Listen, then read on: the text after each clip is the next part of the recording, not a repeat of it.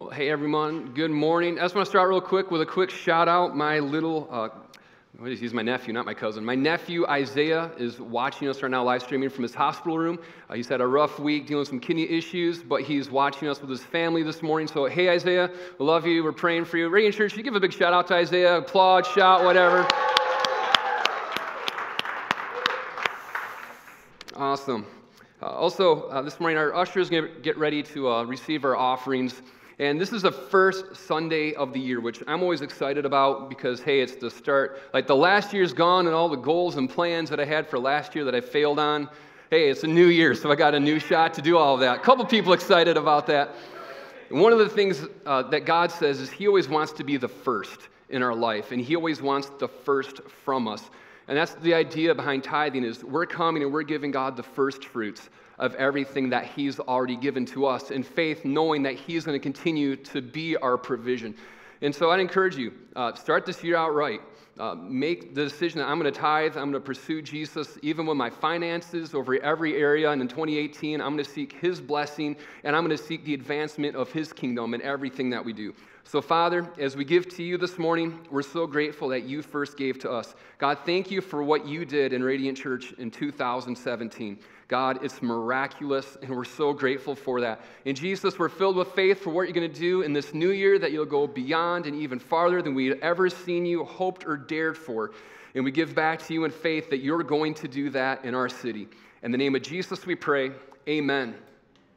If you're new with us today, thank you so much for being our guest. We know there's a lot of things you could have done, a lot of places you could have been, like warm this morning, but you chose to be here with us, and we're so honored by that.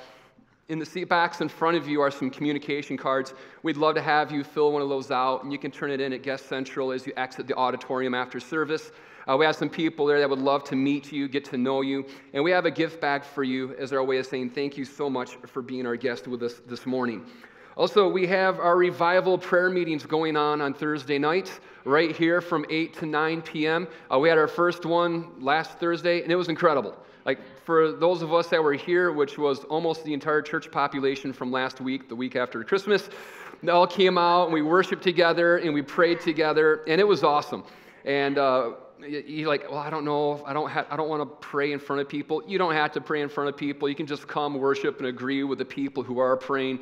You say, well, I don't want to get personal about what's going on in my life. We're not praying about personal things in our life. We're just praying for revival in our hearts. We're praying for a move of God in Radiant Church and in our city. So come on out. Let's seek after Jesus together Thursday nights in January from 8 to 9 p.m. right here.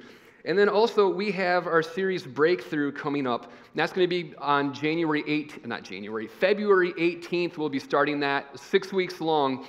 And uh, we're looking for some hosts to open up their homes and say, I'm willing to let a group of, you know, eight, ten people, something like that, come into my home for six weeks, uh, one night a week, one afternoon a week, whatever it might be. And we're going to be, uh, we have books for you that go over kind of what it is we're talking about on Sunday mornings and how we can see some breakthrough in our lives, uh, in our families for the things that we're believing God for and, and areas that we need to see Him move in our own personal lives. So if you can do that for six weeks, we'd love to have you do that. You can sign up online at radianta2.com. If you have the ability to open up your home and press play on a DVD player, you can host a group. Uh, so we'd love to have you do that. Or if you need help, you can go to Guest Central and we can get you signed up there as well. If you have your Bibles with you this morning, would you go ahead and open them to Matthew chapter 10? We're continuing in our series, 21 Days of Prayer. And normally, what we've done is we've started out every year with 21 days of prayer and fasting and say, hey, for 21 days, we're really going to pray and we're really going to seek after God. And I encourage you, like, do that. That's the way you, that's a great way to begin your year. But this year, we decided to delay that a little bit as a church because what I wanted to do first was to spend 21 days teaching on prayer and fasting and giving you some practical tools that you can use. If we just say, hey, good news, pray and fast for 21 days, and you don't have any idea of how to do that, then you're probably not going to do it or be successful in completing it. What I want is over these 21 days is to really help you develop uh, a pattern and a discipline of prayer and of fasting in your life. Because we see, last week we talked about one of the things that God's called us to do as his people is to pray. And when we, as God's people, repent and when we pray and seek after God for our families, for our community, for our nation, it says that then in response to that, God comes and that he heals our land. There's a responsibility and there's a mandate that we have as believers, as the church, to be people who pray. And when we do that, we see God move miraculously. But because the church in the Western world has been prayerless, we have also been powerless. And many of the ills in, uh, that we see in our society are the result of the church not taking up her mantle and being those who pray to see God intercede on our behalf. So that's what we're doing. That's why we're doing this. We want to become the church that Jesus has called us to. We want to do the things he's called us to, which is praying, so that the people around us in our city and in our nation can receive the blessing that God will pour out in response to the prayers of his people. And this week, um, what I want to talk about is if you've ever prayed before for more than one day, you've probably had unanswered prayers.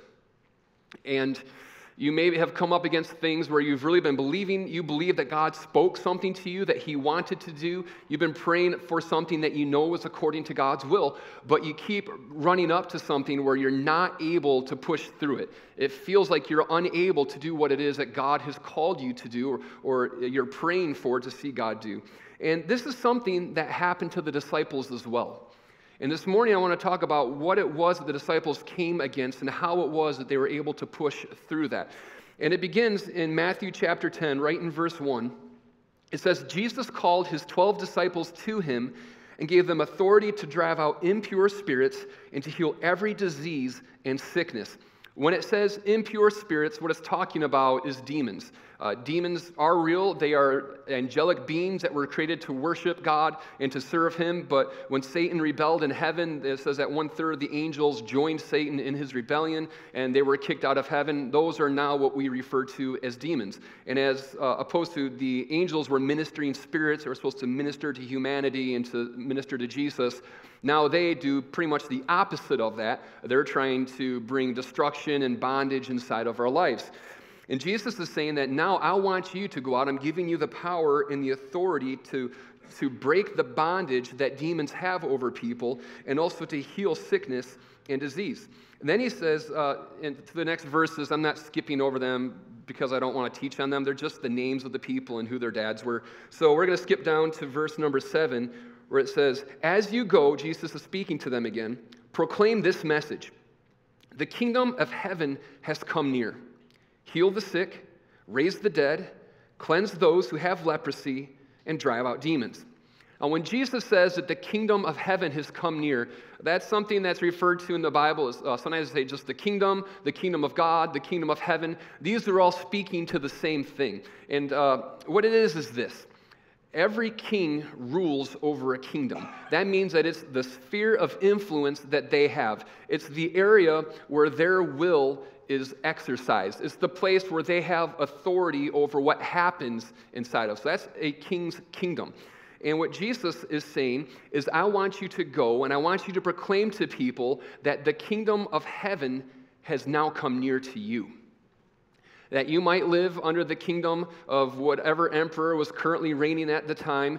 Uh, we might live under the, you know, the president that is currently going at this time, or whatever age you're in, whatever land you're in, it doesn't matter. There's someone that has authority to rule over you. But what Jesus is saying is to go to all of these people, and I want you to say to them that there's good news that the kingdom of God, the kingdom of heaven, has now come near to you. It's not just something that you're hoping for, that maybe someday I'll die and then I'll be able to be in a place where we don't just see all of the evil that we see in the world that's around us, but that I'm finally going to be in the place where God reigns and rules.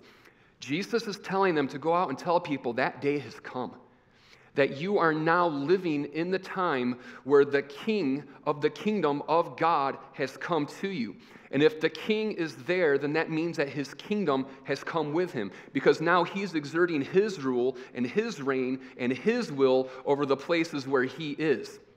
And that's why he says, I want you to cast out demons. I want you to heal the sick. I want you to raise the dead.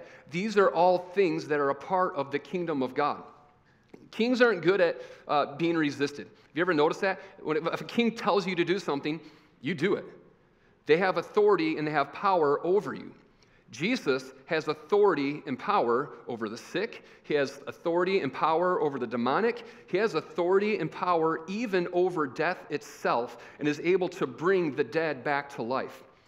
Now, at this time, what would happen was every time a, a nation would come and conquer you, which was a part of how everything happened, that there'd always be someone that come and make this pronouncement of good news you now have king so and so who's reigning over you and he's going to bring you prosperity and he's going to usher in a new era of peace and your life is going to be so much better now because of this ruler. That never actually happened. But now what happens is we see the pronouncement of the coming of king jesus and his kingdom coming to earth and he's not just saying i'm going to lead you into these other things that are going to be good for you but I'm going to show you that I actually have the power to do it. Sickness is a problem for us? Well, good news. I can heal the sick. And oppression from demonic forces? Good news. I have power over the demons. Dead? We all run into that problem eventually. Good news. I can raise the dead. I'm the one who's able to give life. That's the greatest enemy that any of us have. It's the one thing that none of us can figure out. We go to the doctors when we're sick, and they're able to help us get better. Uh, when we have different issues, there's different things we can go to, but there's no cure. There's no one who can help us in death. But Jesus says, I want you to demonstrate to people that I have power even over death itself. I'm the God of life, and I overcome the power of death. It is not an enemy that is so strong that it can resist me or stand up against me. Now, this is doing a couple of things. Number one is it's demonstrating that this guy isn't crazy. Like Jesus, everybody claims to be king or claims to be God, but when you start healing people and casting out demons and raising the dead, your argument has a little bit more credibility.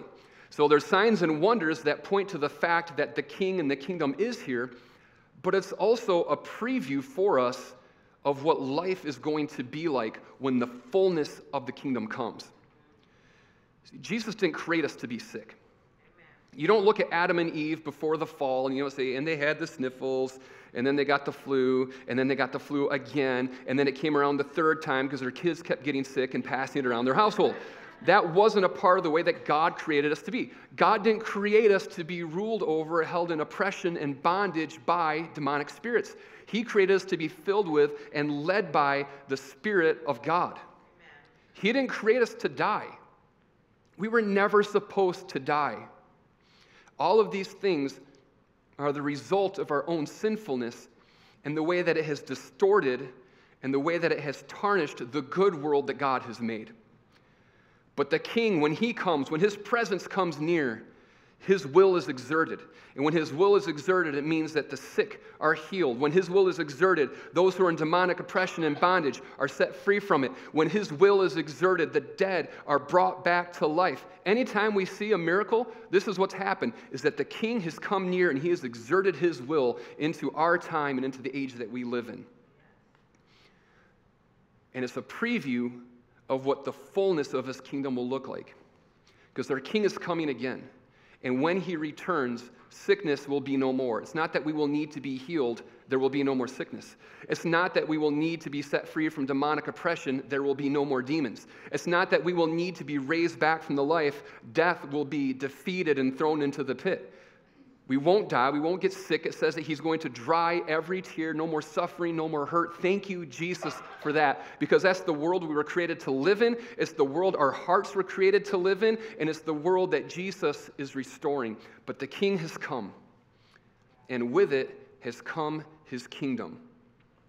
Now it goes down, they go out and they start proclaiming the message, they start demonstrating the culture of the kingdom, what God's will is, as well as the power that the king has and they're quite successful at it for a while. And then it says in verses, uh, starting in verse 14, when they came to the crowd, a man approached Jesus and knelt before him. Lord, have mercy on my son, he said. He has seizures and is suffering greatly. He often falls into fire or into water. And I brought him to your disciples, but they could not heal him. Now, this son has been uh, severe demonic oppression going on in his life. It's really bad when every time a child gets near a fire, near water, the demon makes them seize up so that they fall into the fire to burn them to death or they fall into the water to drown them. Can you imagine, as a parent, the constant pain and the constant fear that you would live in seeing this happen to your child and knowing that there's nothing that you can do about it? But then Jesus comes. Then the disciples come and, and they see him casting out demons. And so the, the faith of the Father is stirred up and he brings his son to them to have him healed. But something happens. Whereas everybody else is getting healed and everybody else is being set free from demonic oppression, the disciples pray over this child, but nothing happens. Have you been in that place? God, I know what you call me to do.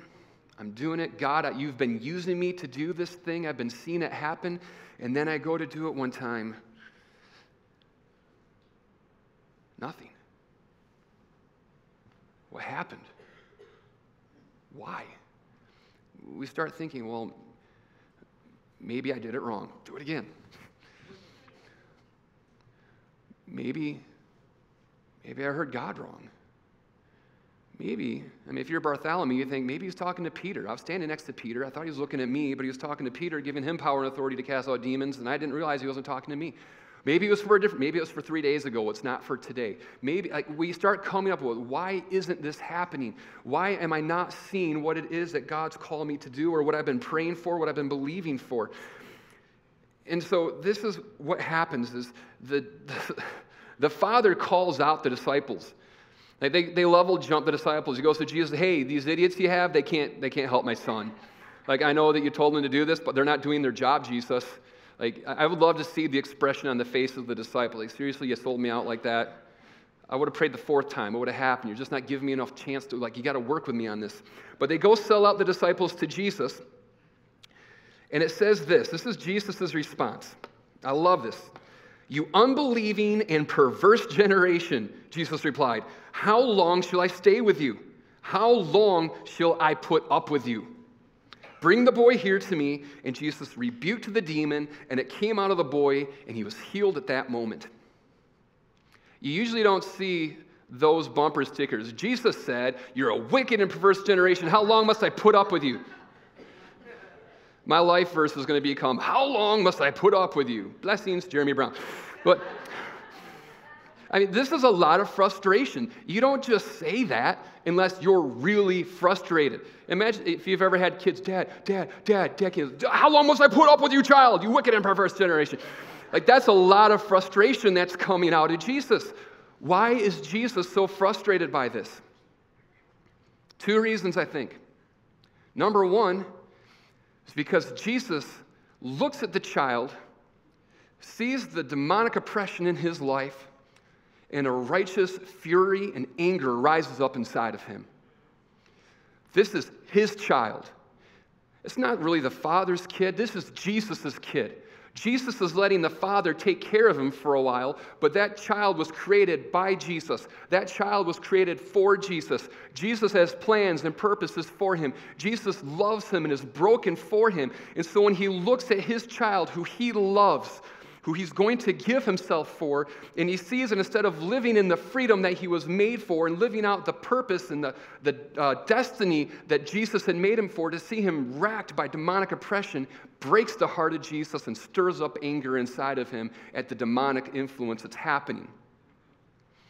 Like you mess with someone's kid, you're in trouble. Like I'm pretty nice. You say something about my kids, and like I'm gonna have to remember that like turn the other cheek verse real hard. Like you might have to remember it because I love my kids and nobody messes with you guys. Like oh my gosh, you all don't have kids. You don't mess with someone's kid. You don't mess with Jesus' kid. And if you do, you can expect a righteous anger and fury to rise up inside of the person who's parenting them. Second reason, because Jesus provided a solution for this child. What did Jesus do? He knows that there are people who are living in bondage. It broke his heart so much that he gave up the glory of heaven to come down to us. He comes to us and he empowered these 12. He called them together. You're my disciples. Here's the thing I'm giving you the power and the authority to cast out the demons. I'm giving you power and authority so that you can heal the sick. I want you to go out there and I want you to proclaim that I have come, that the King of heaven is here, and I want you to exert my will and my power on all of the hurt and the lost and the broken. He gave them the power, He gave them the authority, He gave them the command, and they didn't do it. So not only is he mad that the kid finds himself in this situation, that his son is suffering, but he's mad because he provided a solution and it wasn't being done. What Jesus says specifically about the disciples, and, and this can speak to us because even though it's easy, like those disciples are so dumb, they're so bad, Jesus, you should have used me. Like, I can identify with the disciples really well in this. This can speak right to us, and it does speak to us. It speaks to us for sometimes why we don't see what it is that God's called us to do, what it is that God's empowered us to do. Jesus addresses it. He says these two words about why the disciples have run into this roadblock. He said that you're unbelieving says you're an unbelieving generation. And that means that there's a lack of faith or belief in someone or something and it especially relates to the gospel. There's a lack of faith in the king jesus. There's a lack of faith in the message that he preaches. There's a lack of faith in the power that he gives us. And when there becomes a lack of faith inside of us when unbelief creeps into our hearts it's because of this reason and it's that we're disconnected from god. Every time we're filled with unbelief, the root issue that it goes back to, Jesus is saying, is that there's unbelief in me. You've become disconnected from me. The reason that you have faith in Jesus is because he revealed himself to you. Really, if you were to try to just explain the gospel and try to, through logic and intellect, convince someone of the gospel message, like, it's stupid. Like, so you're telling me there's a God that's three people, but he's one being. All right. Hash Bash came early this year.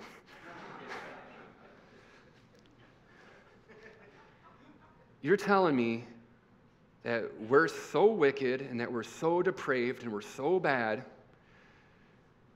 but God loves us so much, anyways, that He would come. If I'm such an enemy of God, why would He come and why would He lay His life down for me? That doesn't make sense. That's improbable. You're telling me that all I have to do to become right with God, I don't have to do something, I don't have to try to make myself right, I don't have to try to earn salvation. I just have to ask for forgiveness and put my faith in Him and decide that I'm going to surrender my life to Him and I'm going to follow after Him all the days of my life and I'm saved? Yeah. It, it honestly seems kind of stupid. But someone preached that to you one day and it wasn't just that these words were so convincing to you, it's that God revealed himself to you. When you heard that, these words became powerful. They became alive inside of you. And it wasn't that you thought, oh my gosh, logically, this just makes so much sense. It's that God spoke to your heart, the God of heaven. He began to burn inside of you, and a desire to follow after him was stirred up. You didn't realize that you were sinful because someone said you were. You, were, you realized that you were sinful and that you'd rebelled against God and needed His forgiveness because He revealed Himself to you and He was so beautiful and He was so good, so holy and pure and just that when you compared yourself to Him, you realized how different you were from Him. And in that moment, your heart was broken. You said, Jesus, thank you for your love. God, thank you for the forgiveness of my sins that you would go to the cross. I put my faith in you. I believe that you are God. I believe that salvation is in you, and I'm going to follow after you every day of my life. We came to that point because God revealed himself to us. He came and he connected to us. It was him that convinced you of his claims. It was Him that made the gospel message beautiful to you. Because He connected to you, it stirred up faith inside of you. That's where faith was born, was because God connected to you. So you believed. And that's the way that you were created to live every moment of your life is connected to God with faith continuing and belief continuing to stir up inside of you. But what happens so many times is life happens. And we get busy, we get distracted. And instead of just being connected to God and keeping our eyes on Him, we start to get disconnected. It's busy, I don't have time to spend with you. And all these other things are happening. And when you remove yourself from connection to God, now instead of being filled with faith, doubt starts to come in. Now, instead of being filled with faith, you start to have questions. Instead of being filled with faith and belief in who Jesus is and who He's made you to be, who He's called you to be, and the things that He's called and empowered you to do, you start to wonder can I really do that? Is that possible? Did I even did I hear God wrong on this? And so many people end up even just walking away from their faith because what stirred up faith in their heart in the first place was connecting to God. They disconnect to God and they end up disconnecting from faith. It's the example of Peter. I love this because you see it in just one screenshot how fast this happens.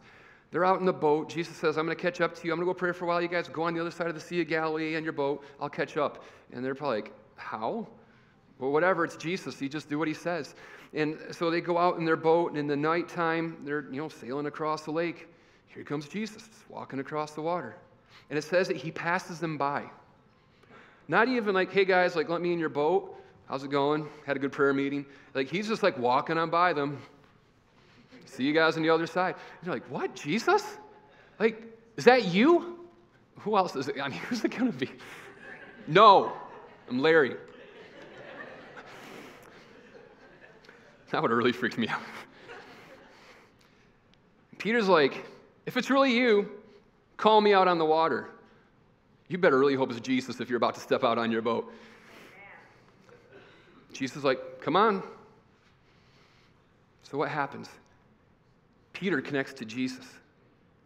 In an instant, faith and belief is stirred up inside of his heart that he can do this thing that Jesus has called him to. How many can walk on water? I can't.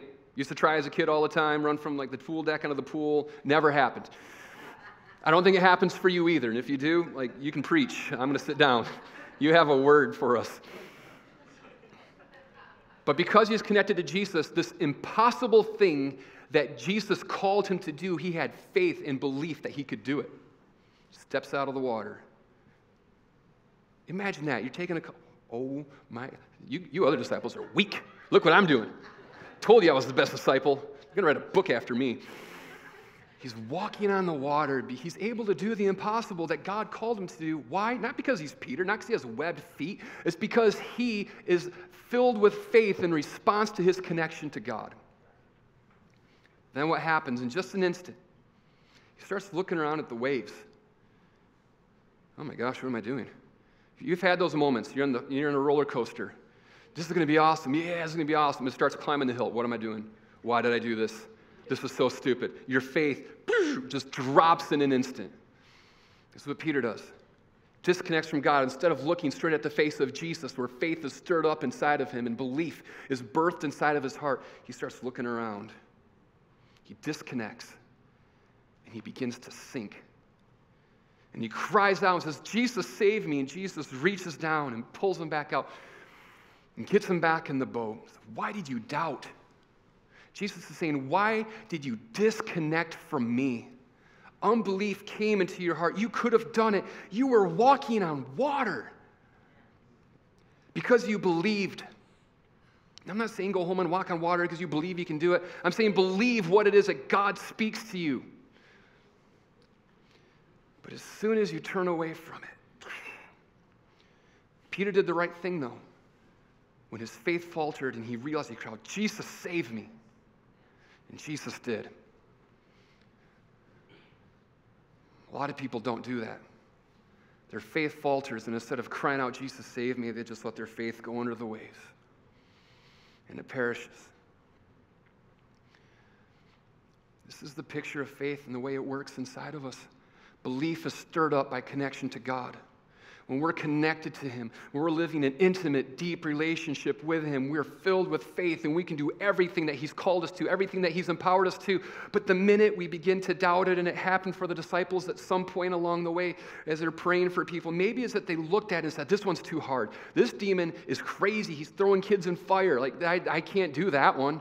That's too big. That's too powerful. Instead of, Jesus told me to do this, Jesus gave me power and authority to do it. There's no demon that's greater than Jesus, and it's not dependent upon me, anyways. I just believe that Jesus can do what it is that he said that he would do. And if they had had that attitude, they would have cast that demon out.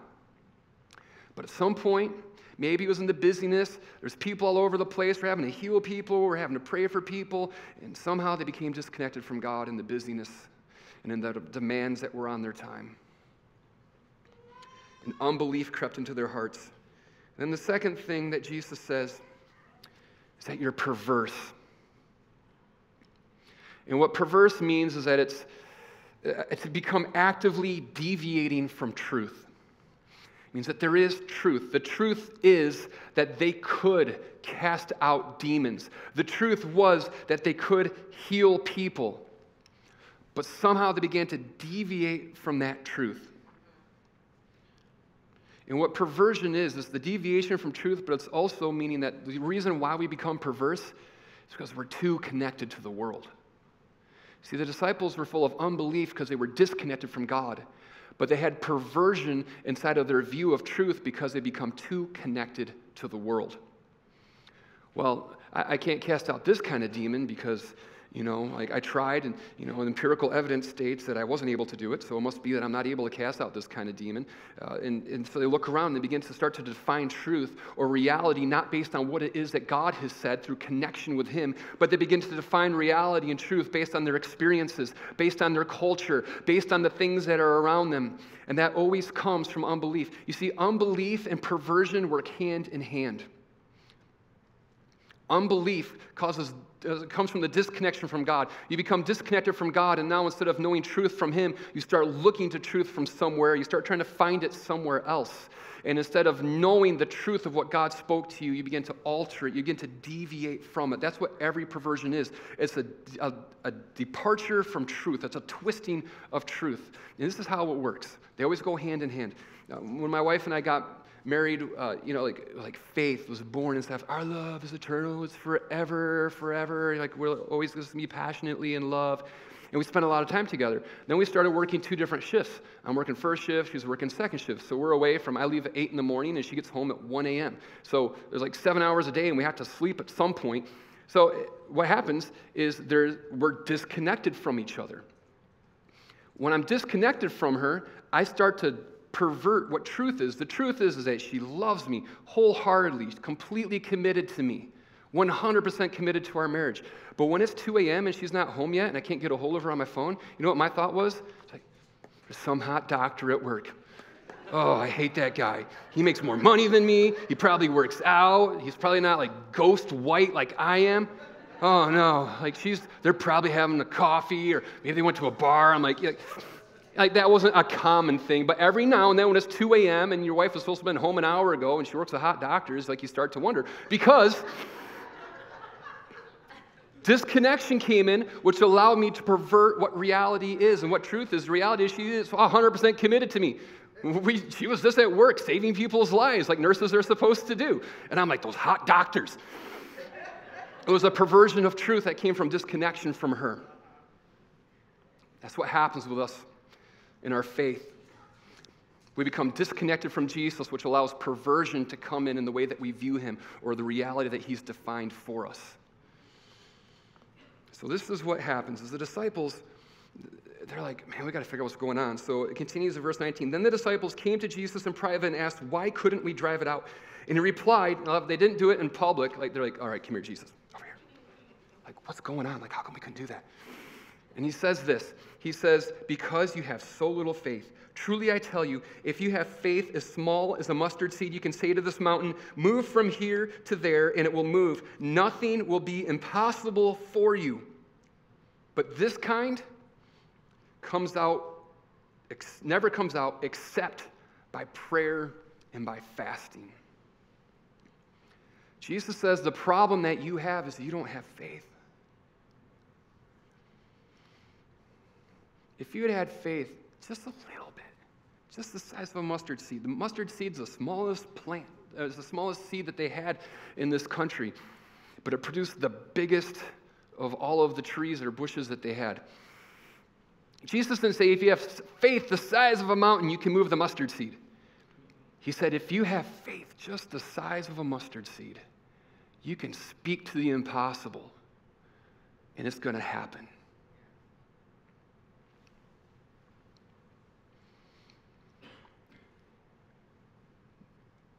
Was hanging out with Britt Hancock one time. He was this crazy wild missionary in Mexico. The best stories you will ever hear. Buy his book. What's his book called? I don't remember. It's a really good book, Britt Hancock. it's that good, people. And, uh, and then it, he tells me the story that I later read in his book. We're sitting there, and he's telling me about all the miraculous things that he's seen happen. I'm like, how do you see this happen? He said, I was like, we don't see that happen in the church in the States. Like, I don't know any church where you've seen these kind of things happen, like you're telling me about happening in the, in the villages of Mexico up in the mountains. He said, It's like this, Jeremy. And he, we're sitting in a green room at a conference, and he pulls out a gummy bear, and he's like, I want you to imagine this is a seed. And I'm like, oh, I'm way ahead of you.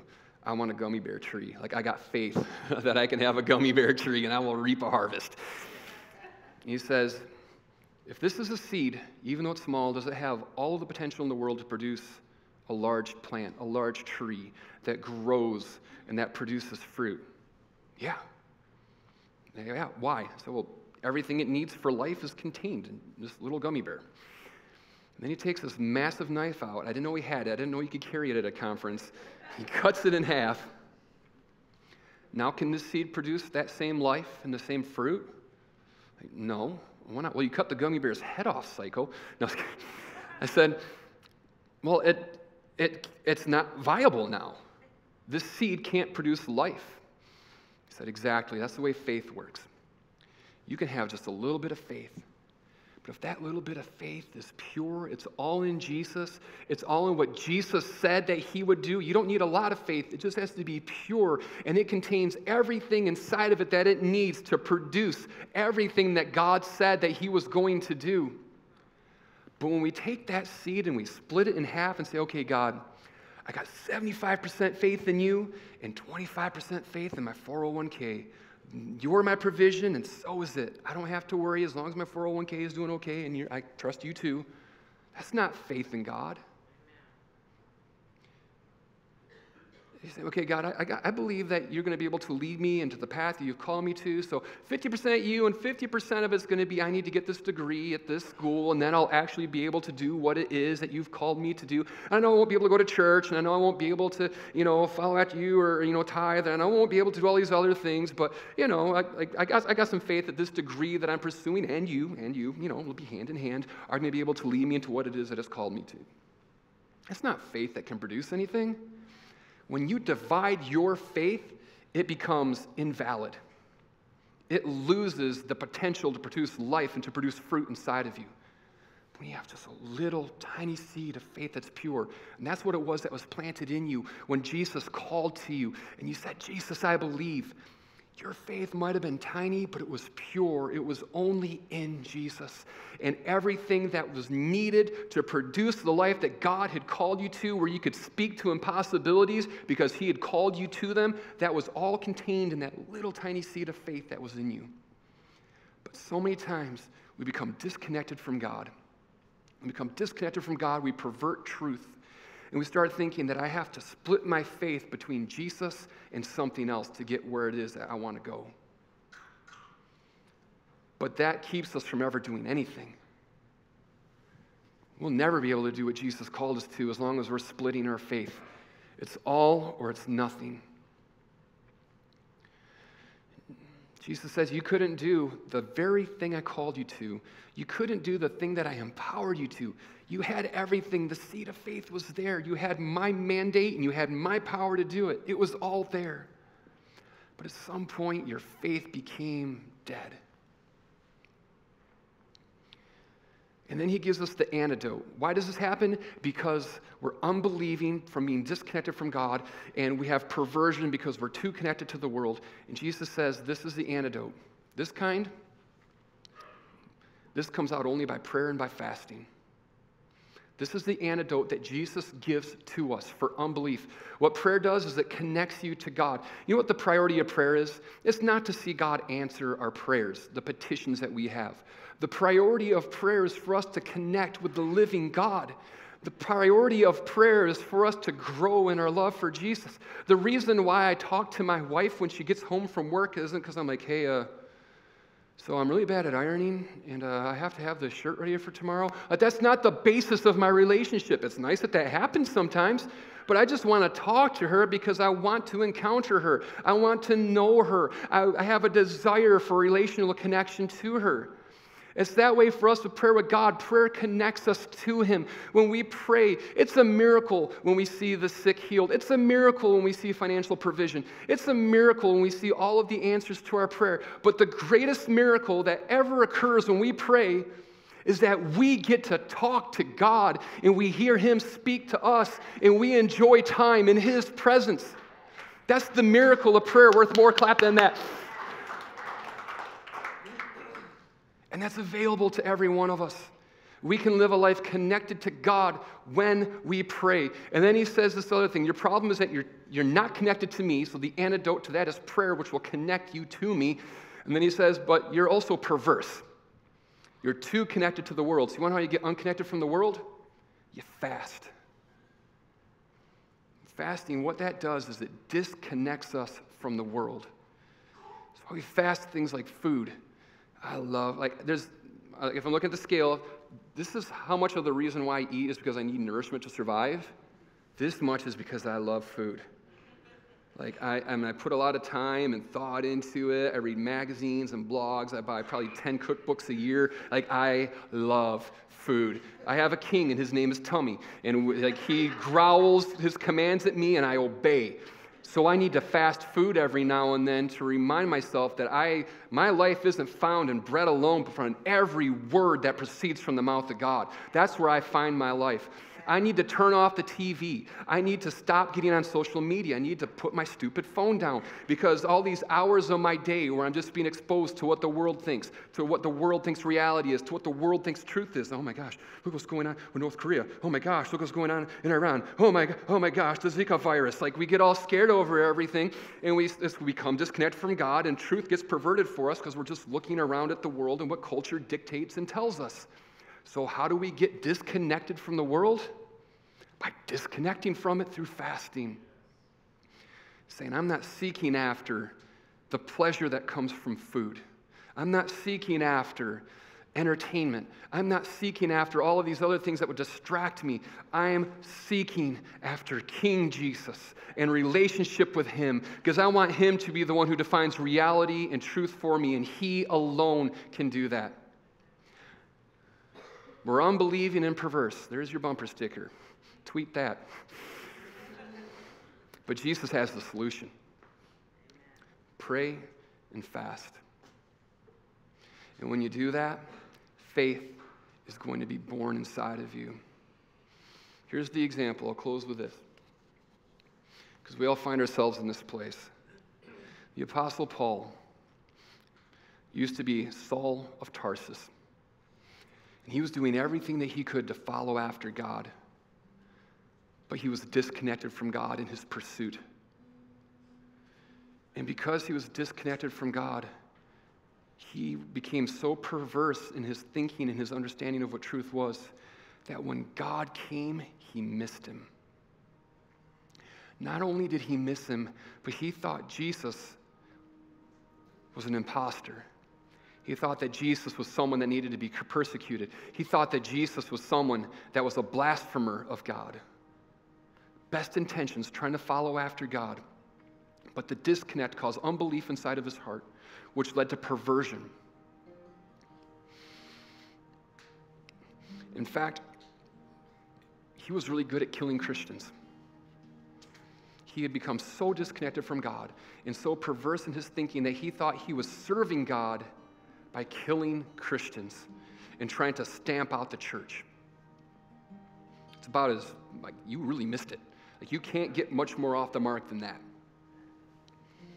What Paul, what Saul deserve? A disciple, like, Jesus, should I call down fire on him to consume him? That's what he deserved.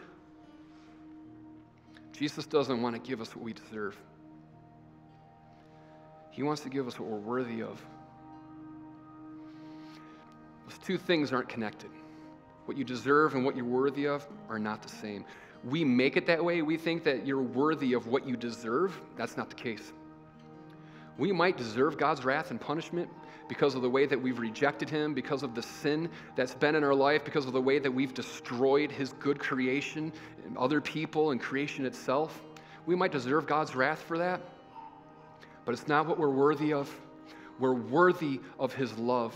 We're worthy of being sons and daughters. And the reason why we're worthy of that is because it's what we were made for. He created you to be a son. He created you to be a daughter. He created you to be a vessel, the temple of the living God in which His Spirit dwells. He created you to host His presence. That's what you're worthy of. We might do things that deserve something different, but we are worthy of His love because He created us to receive it. So Jesus comes to Saul. As is on the road to Damascus to round up more Christians to kill them, Jesus appears to him in blinding, glorious light. He says, Saul, why are you persecuting me? In that moment, Saul has the revelation I was completely wrong. I thought I was serving God, but I was his enemy. I missed it. I was killing his family. I claimed that the living God was a blasphemer. But God poured out his love, not what Saul deserved, but what he was worthy of. And in a moment, faith was born inside of Saul a faith that changed his life forever because God came and connected to him. And now Saul spent every day of his life from that moment on seeking after connection with the living God. And all of the perversion of truth that he'd been living with was corrected and was made true and straight because of the relationship that he had with God. He disconnected from the world that was around him through fasting, and he connected to God through prayer. That was the pattern of his life. And what Jesus did in him was to lead him into the fullness of the destiny, of the very purpose and the plans that he had for Saul when he created him, but that Saul had rejected and had gone against. And this is the, the thing is that we can all identify with Saul. We can all look back and see how we, even though we were trying our best, we were disconnected from God, and so we had a perverted idea of what truth was. We missed the mark, we missed out on who Jesus is. We deserved punishment but we were worthy of his love. He comes and he appears to us still today. And maybe he's doing that right now in your heart. That you're realizing that you've disconnected from God. Maybe you've never been connected to Him. Maybe you were connected, but you've allowed something to happen and now your faith is shrinking. Maybe you're like Peter right now and your faith is in peril and you're sinking down below the waters. All you have to do is reach up your hand Jesus, help me. He'll stir up faith inside of you again.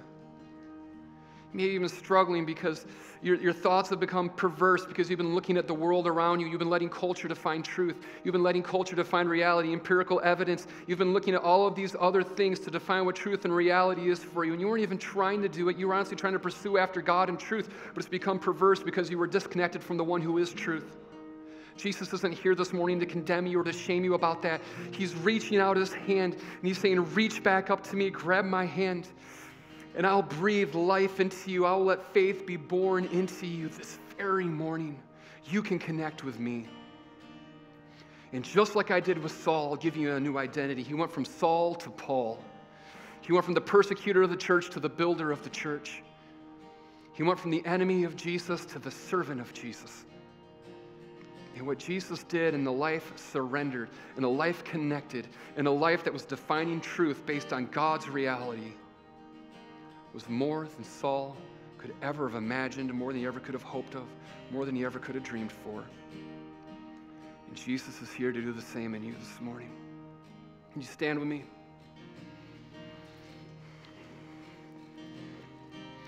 This morning, if Jesus is speaking to you, don't harden your heart.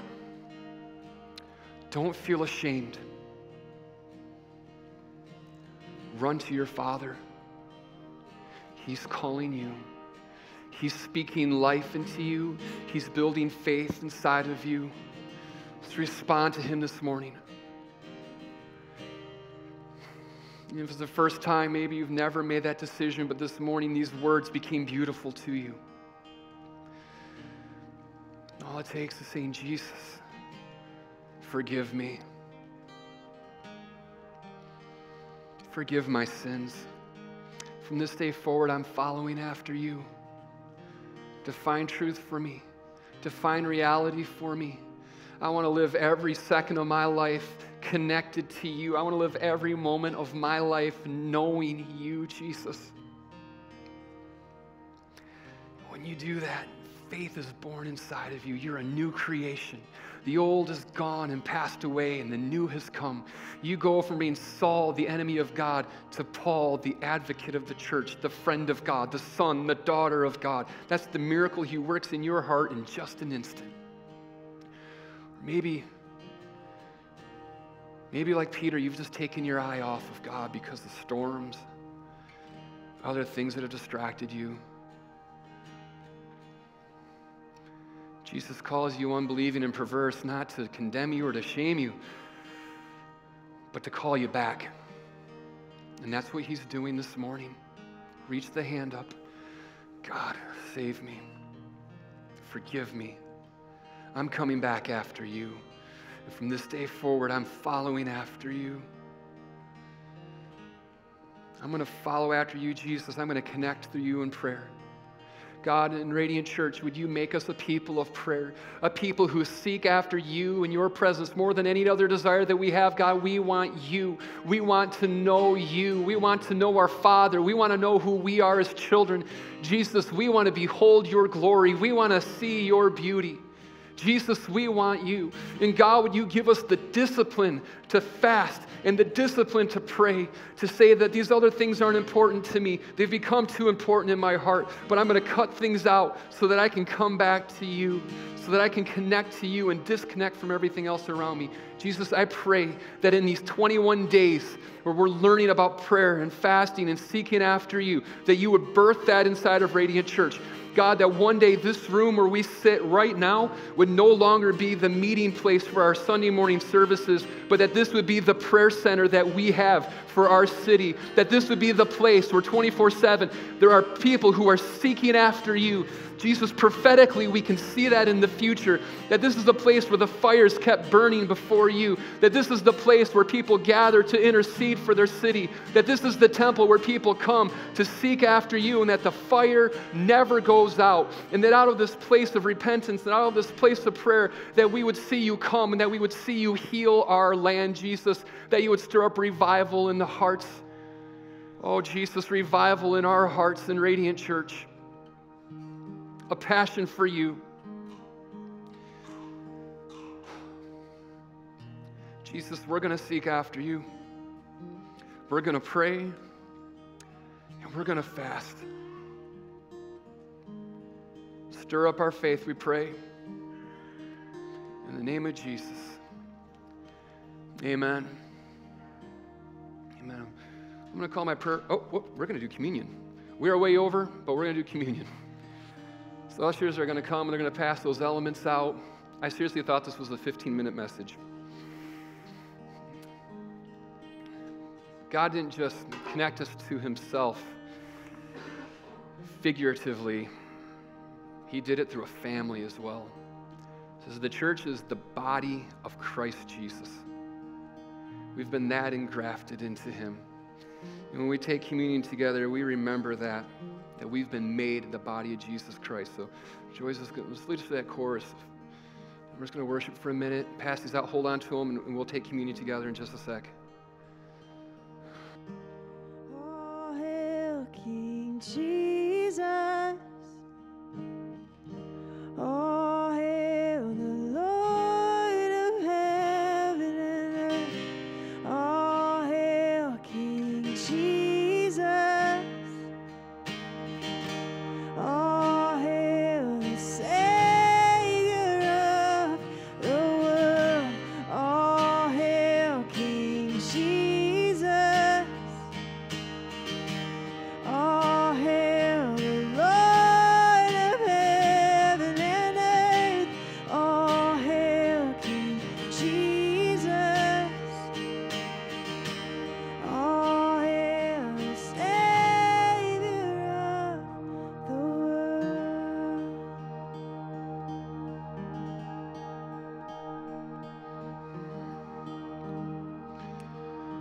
take the bread together, we remember that Jesus' body was broken so that we could be made whole. But we also remember that Jesus himself is the bread of life. We take this and we eat it, we remember that our life is sustained by Jesus.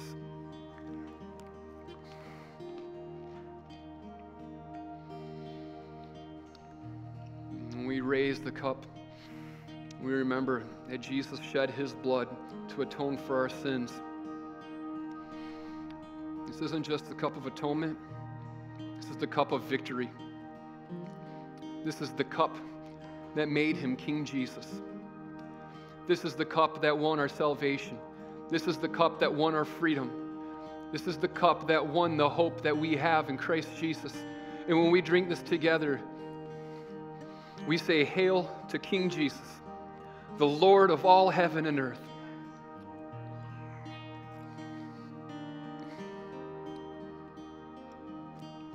Thank you, Jesus. Thank you for your victory. We remember that the seed of the woman crushed the head of the serpent on the cross, that though the heel was bruised, he became our king. Jesus, thank you for this body for every brother, for every sister that's here. And God, would you stir up that brotherly and sisterly love for one another?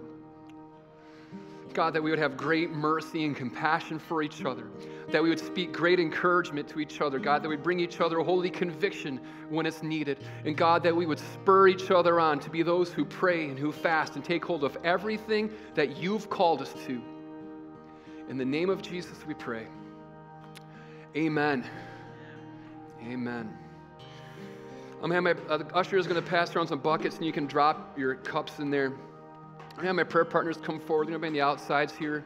If there's anything that we can pray with you about, we would love to see you pray. We see Jesus move miraculously in response to the prayers of his people every single week. Especially listen, if you made a decision to follow Jesus today or, or to really pursue after him, one of the best things that you can do is come tell that to someone and ask them to pray for you and encourage you because it's a long road that we walk and you need encouragement as you go down that road. If you're sick, need healing, come let us pray for you. If you need freedom, let us pray for you. Whatever it might be, wisdom, we see Jesus move all the time. We're the church, we're the people who pray.